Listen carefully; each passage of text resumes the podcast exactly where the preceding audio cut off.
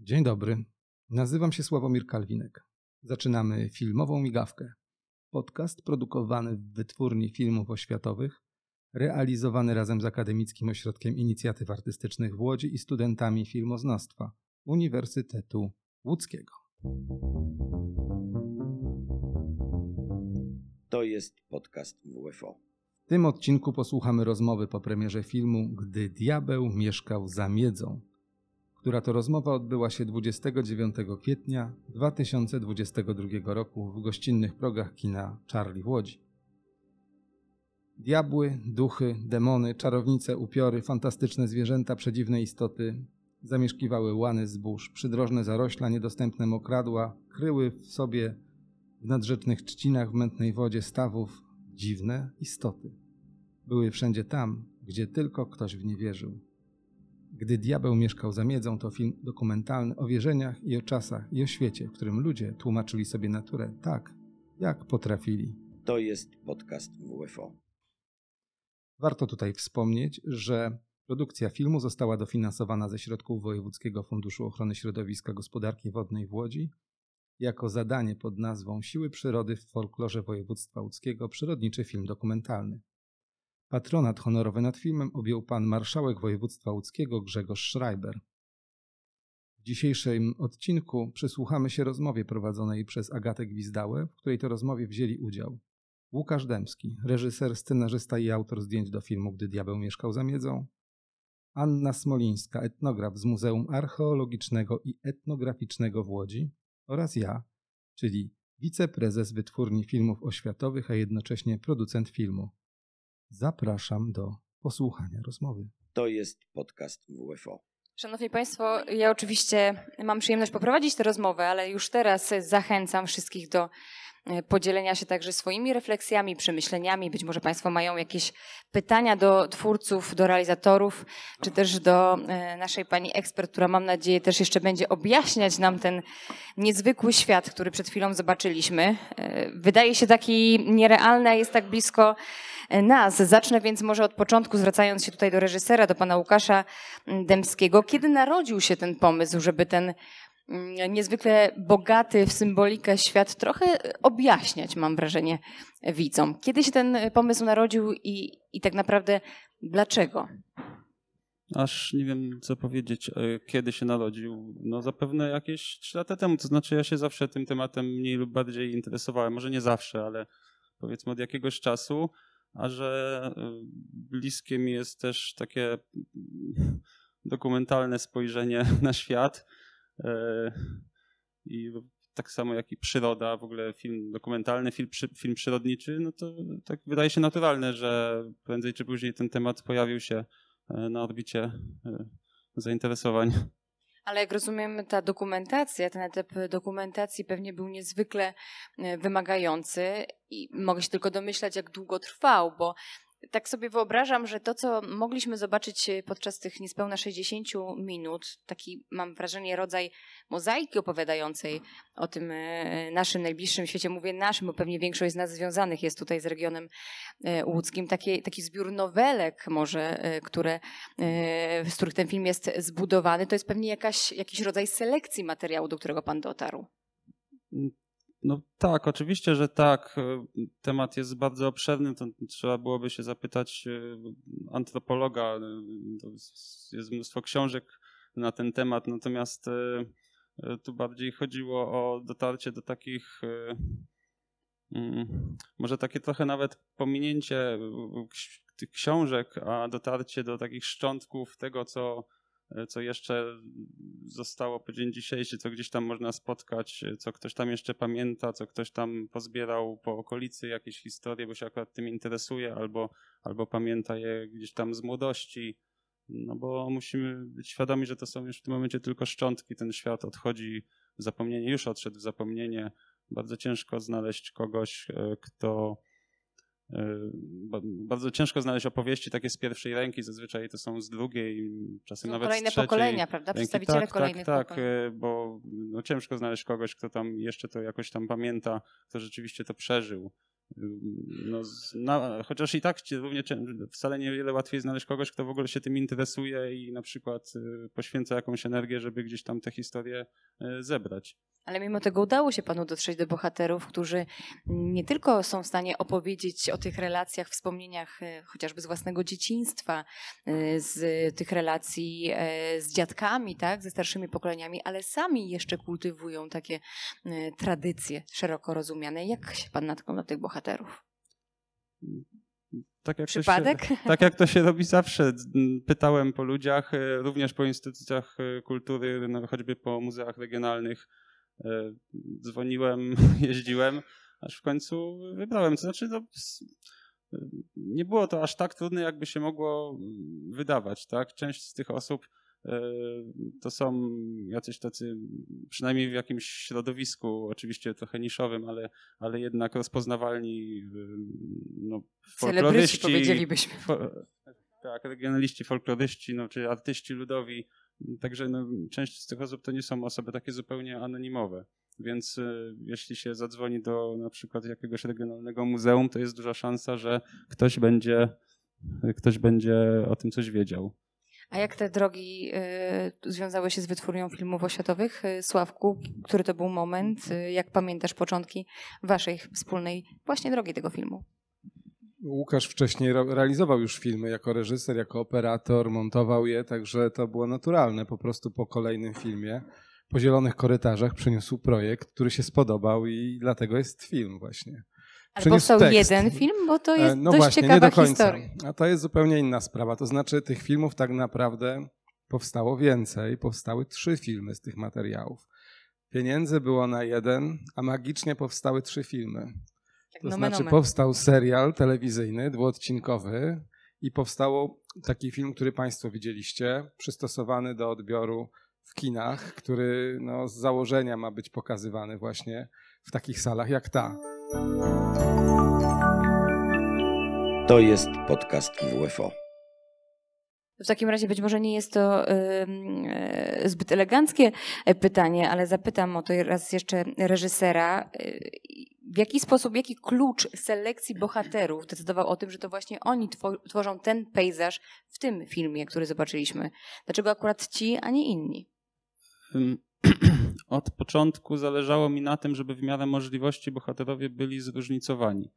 E, to znaczy, nie chciałem dziesiątki e, bardzo podobnych osób, ponieważ e, no, i dla filmu, i dla widza lepiej jest, jak bohaterowie są zróżnicowani pod względem wieku, profesji, wykształcenia, czy nawet w pewnym sensie środowiska, z jakiego się wywodzą. Bo to zresztą słychać, słychać na filmie. No, inaczej zupełnie opowiada pani, która Y, która pamięta która całe życie żyła na, w jednej wsi i pamięta te wszystkie historie z, z młodości, sama je w pewnym sensie przeżyła, a inaczej opowiada bohater, który po prostu się tym interesuje, gdzieś te historie z okolicy pozbierał, może o nich y, przeczytał. To są też zresztą zupełnie inne, nie tylko zupełnie inny sposób opowiadania, ale też zupełnie inne E, opowieści, ale w moim przekonaniu od początku działało, no, miało to działać, takie było zamierzenie e, na korzyść filmu, po prostu po to, żeby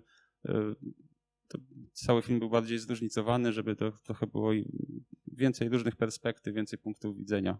I faktycznie myślę, że te y, y, różnorodne punkty widzenia, perspektywy są bardzo widoczne, szczególnie też jeśli chodzi o wiek tych bohaterów. I to są też takie dość charakterystyczne wtedy dla nich y, narracje. To, co ich na pewno łączy, to takie stwierdzenie, które pewnie dla niektórych może być dość smutne. To, że, to znaczy, że my obserwujemy i poznajemy ten świat, którego właśnie już nie ma, który gdzieś przeminął, bo ta przyroda, która wyznaczała pewien rytm i koleje naszych losów także dzisiaj nie jest już tym światem, jak pada w, ostatniej, w ostatnim już e, zdaniu tego e, filmu, tylko jest po prostu e, przyrodą.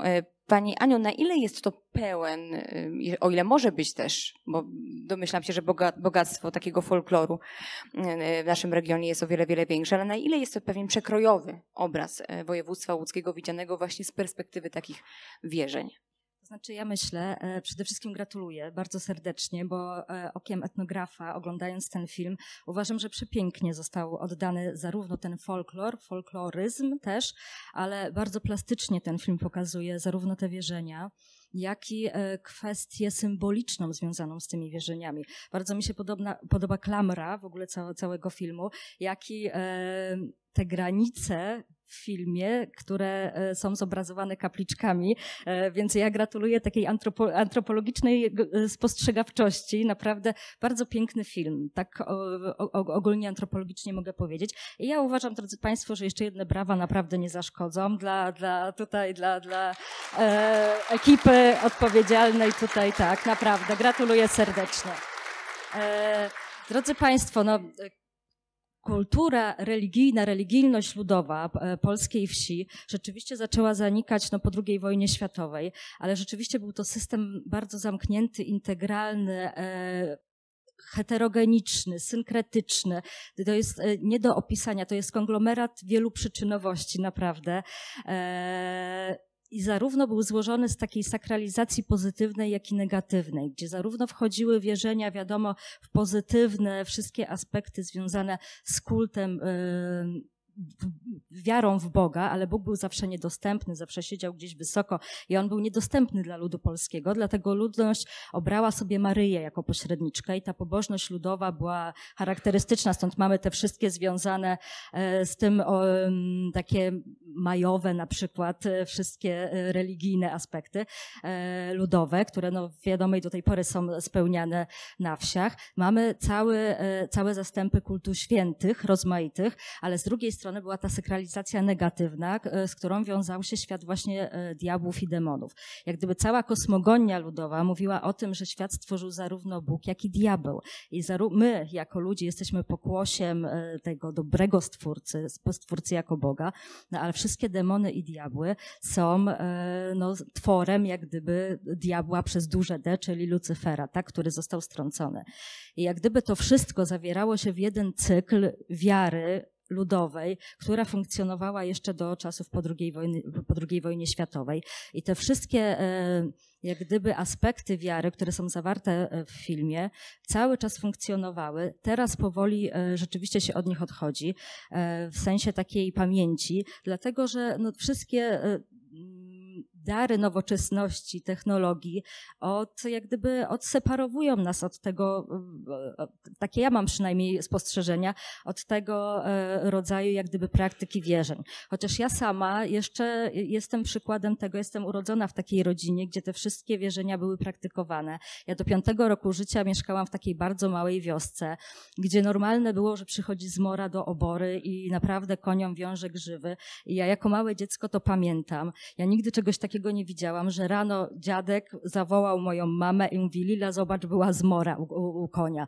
My wybiegłyśmy z domu, ja jako mała dziewczynka to widziałam.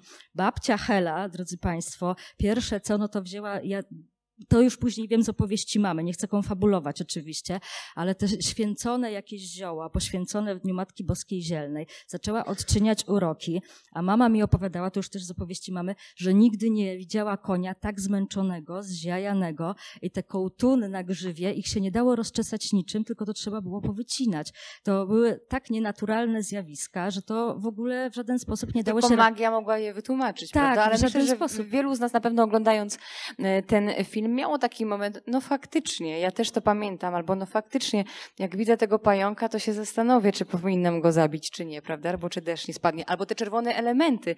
No to jest jednak, e, bo myślę, że ta teza, która wybrzmiewa z tego filmu, czyli że jest to świat, którego już nie ma, e, czy to jest też taki świat, który nie może się na przykład odrodzić? Ale ja nie wiem, czy to jest kwestia odrodzenia, drodzy Państwo, czy podejścia do tego w sposób percepcyjny, czy będziemy patrzeć na to mędrca szkiełkiem i okiem, czy przez wiarę i czucie po prostu, tak? Czy to nie jest kwestia po prostu naszego podejścia i rozeznania? To, co było w filmie, tak? Że straszyło, straszyło, ale okazało się, że to wydry, tak? Które się tam zapanoszyły. Albo ten pan, który, który jednak sprawdził tym właśnie mędrca szkiełkiem i okiem. Więc yy, mówię, że to jest chyba kwestia podejścia po prostu. No właśnie, przepraszam, że się wtrącę. Bardzo proszę. Ale my jesteśmy otoczeni technologią, która nas niby zwalnia od tego, żeby rozumieć w taki sposób świat, jak było to powiedziane w filmie, a z drugiej strony, ile spośród Państwa wie, jak działa telefon komórkowy? To też jest jakaś magia. Jest duch w tych maszynach, które nas otaczają. I my tak naprawdę nie wiemy, co tam się dzieje. My nie wiemy nic o współczesnej nauce, z całym szacunkiem dla naukowców.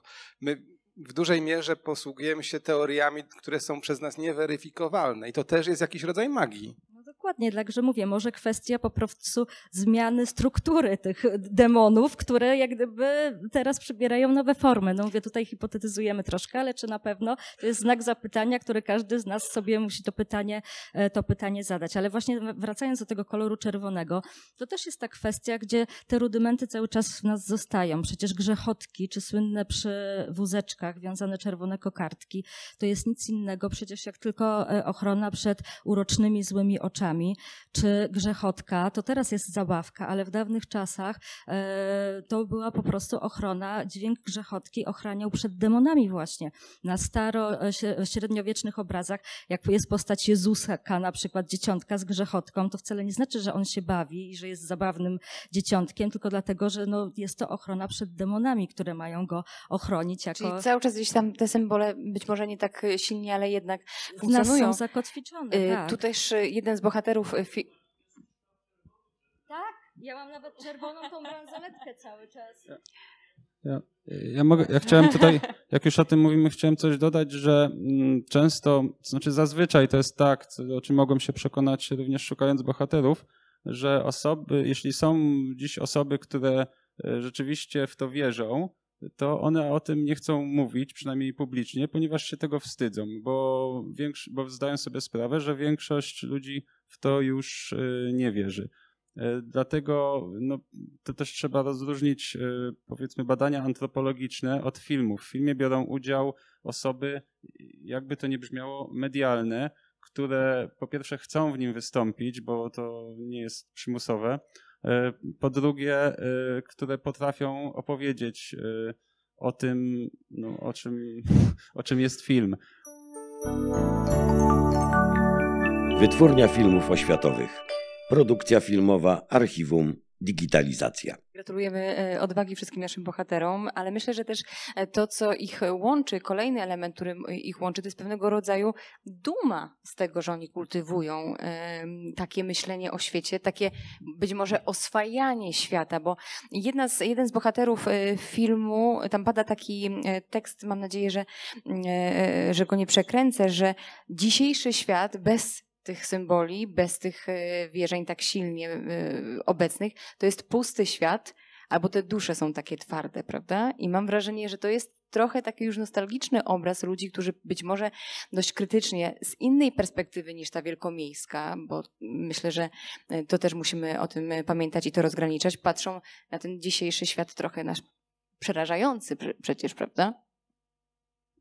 Nie no, tutaj to się rzeczywiście, e, no, no muszę zgodzić po prostu. Ja też uważam, że mm, patrząc też na ten film, uświadamiając sobie też czy swoje dzieciństwo, czy w ogóle swoich interlokutorów wcześniejszych, to mam wrażenie, że ten świat był taki trójwymiarowy, że teraz jest taki spłaszczony przez to, że no ta wiara jak gdyby jest taka, mm, jeżeli w ogóle jest, e, no to jest taka właśnie jednopłaszczyznowa, że, że wtedy rzeczywiście to wszystko, co niewytłumaczalne, e, no trzeba było sobie wytłumaczyć w jakiś sposób, żeby to oswoić i zrozumieć na swój własny sposób, e, zarówno tymi zmorami, zarówno tymi demonami, jak i pozytywnymi aspekty, e, aspektami, działaniem e, też kultu świętych, bo przecież każdy święty był specjalistą od innego fachu, że tak powiem. Przecież to działało w dwójnasób, ten dualizm był bardzo wyraźny, no ale trzeba było to sobie wytłumaczyć i każdemu zarówno z demonów czy ze świętych nadać jakiś, jakąś taką wartość, tak, i jakiś taki, no mówię, aspekt, żeby, no żeby ta rzeczywistość funkcjonowała, żeby ta symbioza w tym świecie rzeczywiście była trwała i żeby ten świat nie został zaburzony, żeby ład, o to chodziło w całej kulturze ludowej, żeby ten podstawowy ład, e, wpływający zarówno na życie ludzi, jak i na życie przyrody, która była ożywiona, zawsze przyroda była ożywiona w tym systemie religijno-magicznym kultury ludowej, żeby ład nie został zaburzony i przez to, żeby no nie doszło do jakiegoś nieszczęścia, mówiąc kolokwialnie. Ja zauważyłem jedną rzecz, y, bo ten film oglądałem bardzo wiele razy e, i zauważyłem, że wierzenia pojawiają się bardzo często w sytuacjach takich granicznych, w sytuacjach lęku, nieszczęścia. Może nasz świat po prostu jest szczęśliwy i dlatego my nie mamy tych wierzeń. Niekoniecznie chodzi o to, że czegoś nie wiemy. Jest takie przysłowie, że w okopach nie ma ludzi niewierzących. Może, przepraszam, że tak mówię, ale może po prostu nam jest dobrze. Ja bym bardzo chciała się Przepraszam, też wejdę w słowo, wersji, ale tak. też to brzmi niezwykle paradoksalnie w obliczu tego, z czym dzisiaj mierzy się świat, w obliczu tego, z czym mierzyliśmy się przez ostatnie chociażby e, dwa lata, e, prawda? Ale faktycznie w tym filmie bardzo często wybrzmiewa e, ten taki motyw graniczny, o którym Sławku powiedziałeś, tego, że szukamy ratunku w świecie, który jest niewytłumaczalny po to, żeby móc wytłumaczyć albo oswoić to, co dzieje się wokół nas. Nie mamy już dzisiaj takich potrzeb? Ja myślę, że mamy jak najbardziej, tylko szukamy chyba tych tłumaczeń gdzie indziej po prostu, w internecie zwyczajnie, prawda?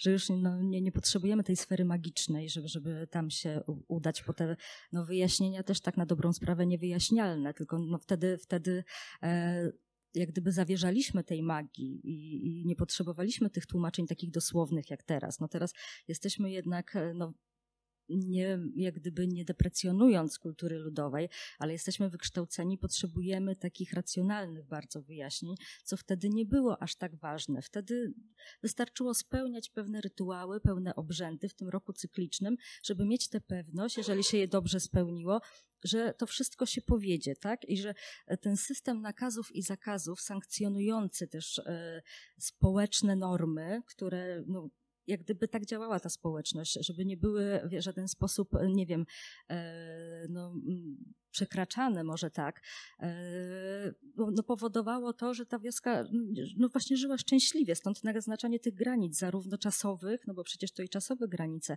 zarówno w całym roku e, czy słonecznym, czy agrarnym, ale też w cyklu dobowym, czy w, w życiu człowieka od narodzin do śmierci przecież.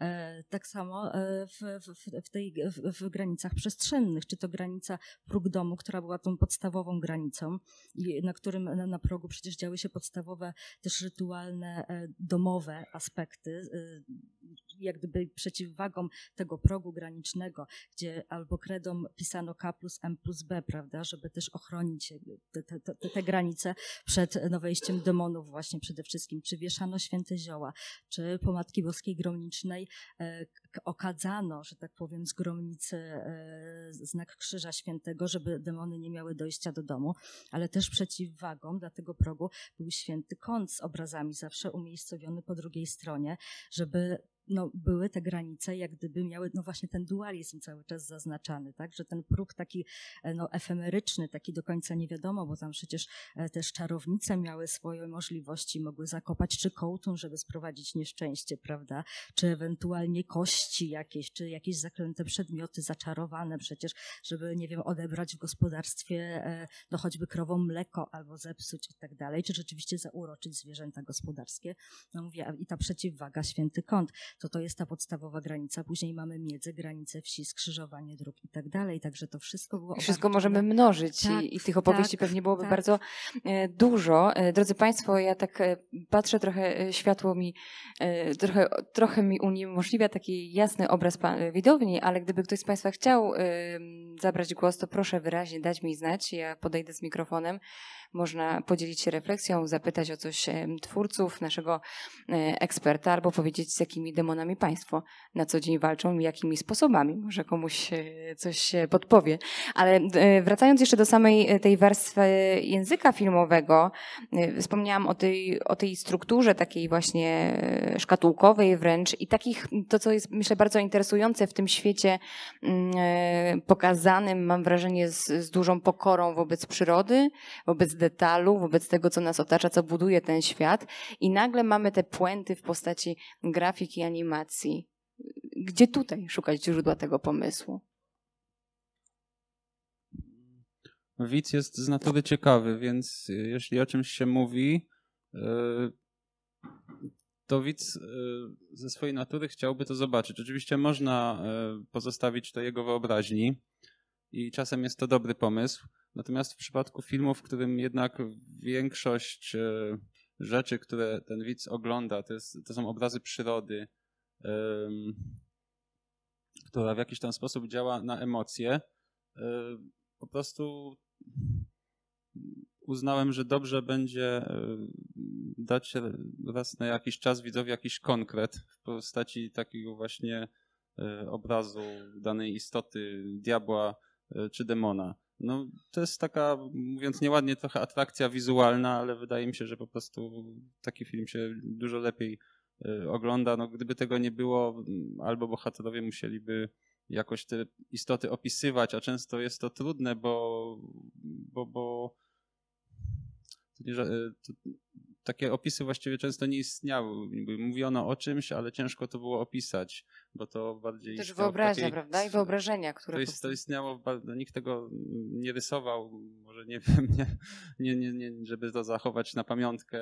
I, i ja nie, nie, nie raz się spotykałem z tym, że prosiłem kogoś, żeby opisał e, na przykład danego demona, czy tam ducha i nie potrafili, bo, bo nigdy się nie zastanawiali właściwie, jak on wyglądał, czy tak, czy inaczej. No był po prostu.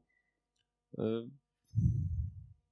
Sławko, powiedz jeszcze, jak na, na tym etapie e, samej produkcji filmu e, Łukasz powiedział, że to pomysł zrodził się jakieś trzy lata temu, e, mniej więcej. To jak rozumiem, to też się nałożyło z czasem e, okolicznościami pandemicznymi. Jak to wpłynęło na realizację tej produkcji? Ja nie zauważyłem, żeby to było dłużej. E, Jesteśmy dzisiaj chyba w terminie. Wszystko się, nasz ceremoniał tutaj, e, też jakiś rytuał, który odprawiamy, czyli premiera filmu, również odbywa się zgodnie z harmonogramem produkcji tego filmu. Więc mamy szczęście zapewnione, na pewno. Tak, rytuał zamknięcia. I proszę Państwa, my te rytuały mamy cały czas wokół siebie. Nie żartuję. Filmowa Migawka. Podcast Wytwórni Filmów Oświatowych. Drodzy Państwo, patrzę raz jeszcze nieśmiało e, w Państwa kierunku, szczególnie, że powoli będziemy zmierzać e, do końca, chociaż będziemy Państwa także zachęcać jeszcze do kontynuowania tych rozmów w bardziej kam- kameralnej atmosferze, ale jeżeli ktoś chciałby podzielić się swoimi przemyśleniami, to zachęcam, tak wyraźnie ręka do góry i myślę, że damy sobie radę. A ja jeszcze może tutaj na chwilę. A, dobrze. Jest pytanie, tak? To ja w takim... Oswojone. Oswojone. Ale taki był cel faktycznie, żeby oswoić, czy ra- raczej, żeby, no właśnie, spuentować, dać jakiś kontrapunkt do tych, y, no nie do końca dookreślonych opowieści. To znaczy, ja może y, odniosę się, dlaczego one są takie sympatyczne, bo one w tych opowieściach ludowych y, z jednej strony są czasami przerażające, ale z drugiej strony w większości przypadków nie są całkiem na poważnie. Czyli na przykład można odnieść wrażenie, że w opowieści o, jak, o na przykład jakimś świcku mierniku, ten świcek z jednej strony straszy na bagnach, może tam wciągnąć ludzi, ale z drugiej strony y, ci ludzie lubią się zdroczyć z tymi świckami na przykład. No czyli już tu mamy jakiś element, element zabawy.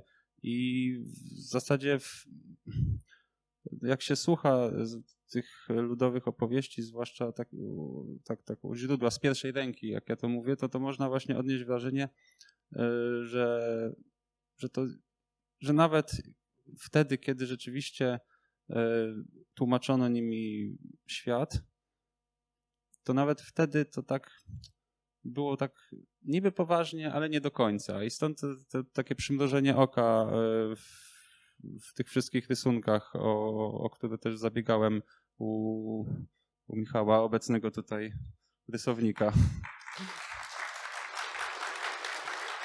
To ja jeszcze chciałbym dodać a propos rysunków, e, że plakat, który Państwo widzieliście przy wejściu i który zdobi też e, DVD wydane, czy Blu-ray z tym filmem, to jest efekt konkursu. Mieliśmy ogromny problem z wybraniem właściwego projektu, ponieważ e, były przynajmniej dwie takie prace, które ze sobą mocno konkurowały. Jedna, która wygrała, jest Państwu znana, a druga zrealizowana przez e, panią Katarzynę Stanny z Akademii Sztuk Pięknych w Warszawie.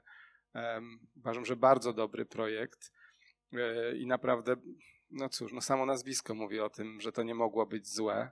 E, No, przegrała w konkurencji z młodym człowiekiem, studentem, też ASP zresztą, E, ale nie dlatego, że jej projekt był zły, tylko po prostu no, zrobiliśmy taki mały, nazwijmy to plebiscyt, e, na który film więcej widzów by poszło. Więcej widzów poszłoby na plakat, który Państwo widzicie. Chociaż naprawdę muszę pokłonić się nisko panie Katarzynie Stanny, który, która jest szefową tamtejszej grafiki w Warszawie, Wydziału Grafiki na ASP tamtejszej, że zrealizowano świetny, świetny plakat. Więc można powiedzieć, że rysunki są dużą, ważną częścią tego projektu. Jeszcze, jeszcze tylko chciałem, może kontynuując to, o czym mówiłem, e, jeszcze dosłownie dwa zdania, e, bo proszę zwrócić uwagę, że w kulturze ludowej polskiej rysunek właściwie nie istnieje, więc jedyne, jedyna dziedzina sztuki, nad której można się było jakoś tam wzorować, to rzeźba, a y, zazwyczaj, znaczy zazwyczaj, prawie zawsze w drewnie. I jak się człowiek przyjrzy tym rzeźbom ludowym, to one niemal zawsze są takie troszkę śmieszne właśnie, takie z przymrużeniem oka, takie troszkę pokraczne, no takie, żeby to zło, to zło oswoić. Ale też trudno sobie wyobrazić e, sztukę czy kulturę ludową bez muzyki, która w tym filmie też zmienia charakter trochę podążając za e, zmianą bohaterów i zmianą sposobu przez ich e, opowiadania tych historii o tym świecie. Myślę, że to też jest bardzo ważny element tego filmu. Drodzy Państwo, absolutnie ostatnia szansa, więc proszę się nie krępować. Czy mamy jeszcze jakieś pytanie albo refleksje z sali? Mamy. Dobrze, to proszę tak z przepony. E, chciałam zapytać odnośnie tego e, konkursu na plakat, czy jest możliwość na przykład zobaczenia pozostałych prac? E, my tego nie rozpatrywaliśmy w takich kategoriach, żeby. No, ja pani mogę pokazać ten plakat, mówiąc najprościej. Nie jest to jakaś tajemnica. Tak, jest, jest bardzo dobry, jest taki w takiej stylistyce mm, ludowszczyzny z lat 60., takiej, która jest w, cudzos, w cudzysło, ujęta w cudzysłów. E, bardzo dobry plastycznie, graficznie, ale też z bardzo dobrym liternictwem plakat. No, tak jak mówię, nie można użyć dwóch plakatów do filmu. Niestety albo stety tamten e, plakat został odrzucony, chociaż ja naprawdę chylę czoła przed nim, przed tym projektem. Mamy jeszcze jedno pytanie. Na napisach końcowych była odnotacja, że część materiałów była pobrana z pracy magisterskiej, natomiast nie dopatrzyłam nazwiska autora i tytułu pracy. Pani Alicji Woźniak. Mojej obecnej szefowej, tak. No, no. To już absolutnie kończąc, powiedz Sławku na koniec, y, jakie będą dalsze losy tego obrazu? Pytam po prostu o kwestie dystrybucyjne, gdzie będzie można go zobaczyć, jakie macie plany? W tej chwili film już jest obecny w telewizji. Taki jest wymóg formalny naszego mecenasa, to znaczy Wojewódzkiego Funduszu Ochrony Środowiska. Patronat y, też y, marszałka województwa, pana Grzegorza Schreibera nas zobowiązuje do takich rzeczy. Y, jeszcze raz chciałem podziękować za, za możliwość zrealizowania tego filmu, za pieniądze, krótko mówiąc, bo dla wytwórni to są naprawdę ważne rzeczy. To muszę tutaj powiedzieć, że wytwórnia mm, no, walczy o te pieniądze jak lwica, żeby nie powiedzieć jak stado lwów, e, ponieważ no, chcielibyśmy realizować coraz więcej filmów. Więc tym bardziej dziękuję za możliwość sfinansowania, za sfinansowanie i możliwość zrealizowania tego filmu. Ale jeśli chodzi o, o dystrybucję, to y, na pewno to będą festiwale. Film jest tak zrealizowany, tak pomyślany, żeby na tych festiwalach był pokazywany. Wydaje mi się, że on jest szczególnie atrakcyjny za granicą, ponieważ tego typu podejście do rzeczywistości jest atrakcyjne szczególnie tam, gdzie jest nieobecne. Czyli im bardziej stechnicyzowany świat, tym wydaje mi się, że to może być ciekawsze dla widzów. No a poza tym e, rozmawiamy też z platformami streamingowymi. Oczywiście to będą e, takie niszowe, tak, tak mi się wydaje, że to jest film, to nie jest film, który będzie blockbusterem w kinach, ale mimo wszystko wydaje mi się, że to jest bardzo ważna pozycja i że będzie obecna w przestrzeni publicznej. I tego Państwu życzymy gratulując jednocześnie raz jeszcze wszystkim twórcom i podkreślę to bohaterom e, tego obrazu. Łukasz Dębski, reżyser, autor scenariusza, Sławomir Kalwinek, producent filmu i pani Anna Smolińska z Muzeum Archeologicznego i Etnograficznego. Dziękuję Państwu za udział e, w tym dzisiejszym spotkaniu, a Państwa oczywiście zachęcam do tego, żeby już tam w kuluarach, ale także wziąć udział w kolejnych rozmowach.